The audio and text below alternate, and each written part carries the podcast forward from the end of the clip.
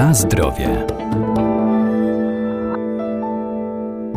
Co kryje w sobie żywność, którą spożywamy? Możemy to sprawdzić na etykietach i choć największe obawy budzą zwykle konserwanty, to warto też zwracać uwagę na dodatki z innej grupy. Syrop glukozowo-fruktozowy to tańszy zamiennik cukru, zaś glutaminian sodu to powszechnie dodawany wzmacniacz smaku. Co warto o nich wiedzieć?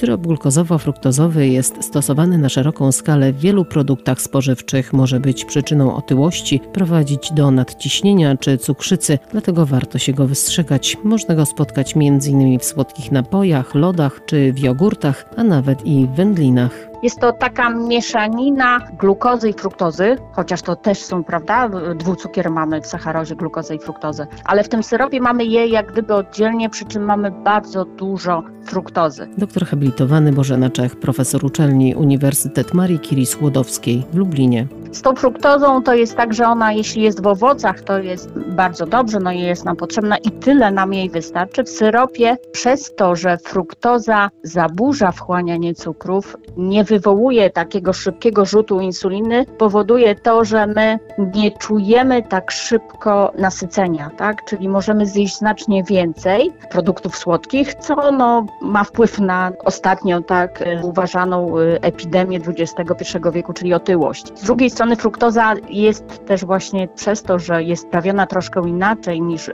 glukoza, trochę zaburza nam gospodarkę mikrobiologiczną w jelitach, więc tutaj mogą być różnego rodzaju nieprzyjemności związane z układem pokarmowym. Trzeba brać pod uwagę, że ten duży ładunek fruktozy jest nam niekoniecznie stwarzający dobre warunki, raczej wręcz szkodzący, więc tutaj należałoby unikać. Tego cukru w diecie naszej jest bardzo dużo i naprawdę jak popatrzymy na to, że wszystko jest dosładzane, nawet mięso, po to, żeby wydobyć smak, to nie ma potrzeby dosładzać.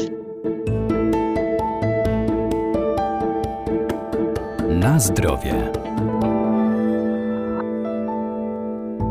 Glutaminian sodu wzmacnia smak i zapach danego produktu. Można go spotkać przykład w żywności przetworzonej, jak chipsy, pasztety czy sproszkowane zupy. Glutaminian sodu, czyli te słynne E621, to tak naprawdę aminokwas, który występuje naturalnie w środowisku w niektórych pokarmach, a co najważniejsze, my z nim spotykamy się bardzo szybko, to znaczy glutaminian występuje w mleku matek karmiących, więc ten związek nie jest dla nas obcy. I to powoduje, że nawet w momencie, gdy dodamy go do potrawy, jest dla nas czymś takim, nazwałabym to, naturalnym smaku, więc tym samym jak gdyby bardziej go tolerujemy.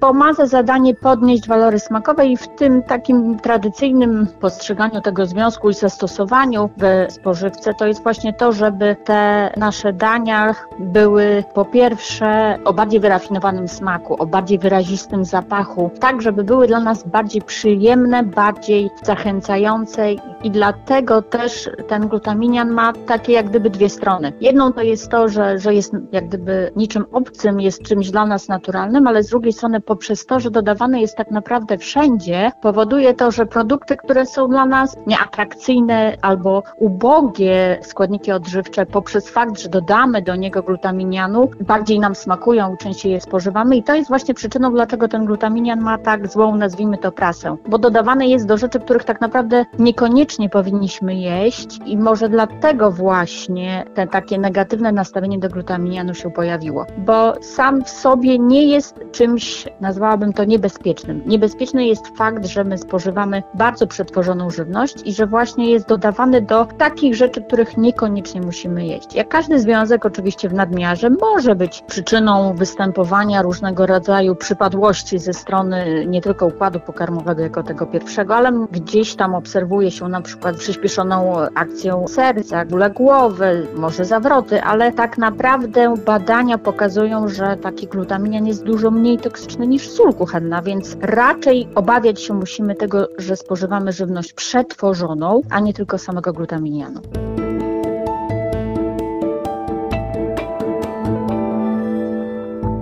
Warto zatem czytać etykiety i składy na opakowaniach danego artykułu, a gdy kupujemy na wagę, informacje powinny znajdować się na wywieszce czy opakowaniu zbiorczym. Udostępni nam je sprzedawca i najlepiej trzymać się zasady, że im krótszy jest skład produktu, tym lepiej.